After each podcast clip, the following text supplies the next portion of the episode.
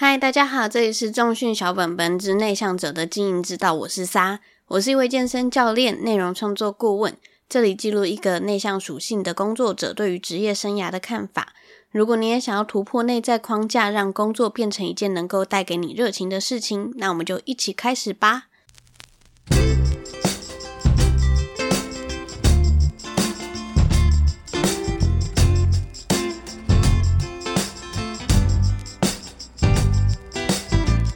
我是一个爱上课的人，线上课、一对一课程、工作坊、研习、读书会，不管是跟健身、我的本业有没有关系，只要学费合理、话题和老师让我感兴趣，我都会去上。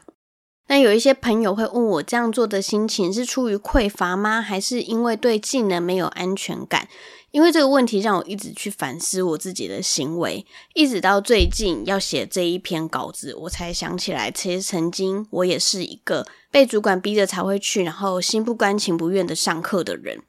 因为一次工作坊的美好经验，让我发现一个有全职工作的人，阅读和自学的速度其实都是非常慢的，而时间刚好是我们最稀缺的东西。那上课其实可以很快速的去解决这个问题。因为我想要得到的是一个专业的人士，他的多年经验当中，认为能够最快速让新手理解的教学。经过这样的整理和咀嚼的知识，因为融合了老师的个人经验，所以这样的投资我觉得非常的划算。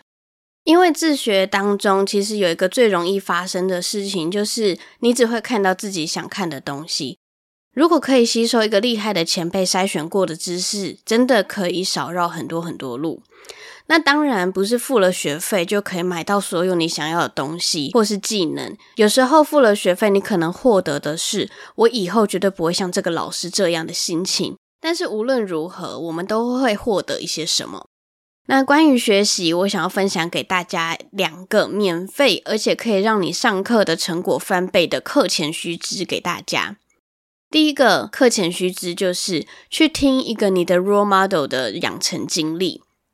其实不管是付费学习或是免费学习里，我觉得如果要获得一个立即性可以用的知识和行动灵感的话，最快的方式就是去听听别人的经验。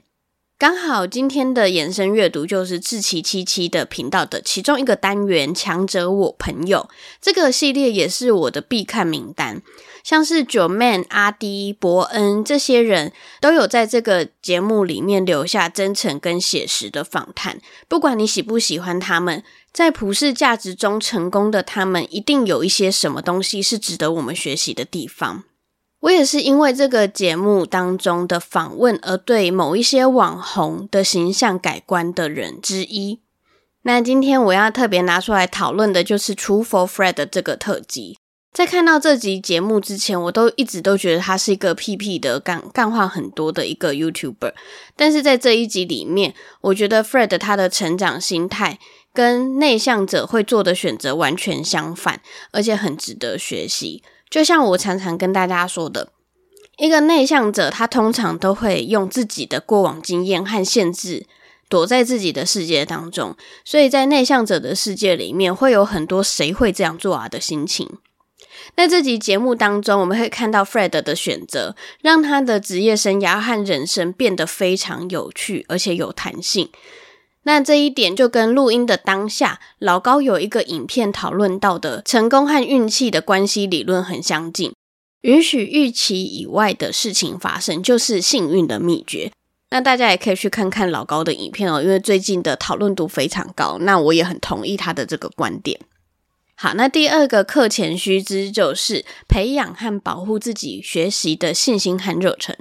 学习热忱其实是一个最难获得的东西。以我自己来说，就是一次被逼着上场的经验，那让我开始产生对付费学习感兴趣的这个热忱。但是，其实如果运气不好一点，你遇到一个不好的老师，或许你从此之后就会拒绝学习了。所以在挑选课程的时候，要避免自己因为表象包装而引发错误期待的这件事情。那关于这一点，我们就留到下一集来说。补充一下，当年那一位让我上课经验很好的老师，现在已经是一位很有名的文案老师了。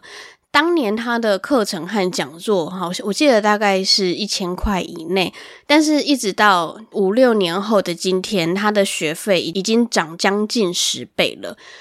所以呢，我不会特别推荐名师，我觉得只要好好的去筛选，还有去观看他们写的东西，观察他平常的所思所想。只要价钱不贵，我都觉得应该要去试试看。谁知道他几年后会不会变得真的很厉害呢？好啦，那今天的节目就到这边。如果你听完有想起一些好课程，欢迎留下五星评价和你想要分享的课程，告诉给我们一起交流一下。想讨论这个话题的话，欢迎在 IG、脸书粉丝专业搜寻重训小本本 I I S A N O S B B，让我每一天都一起越来越好吧。拜拜。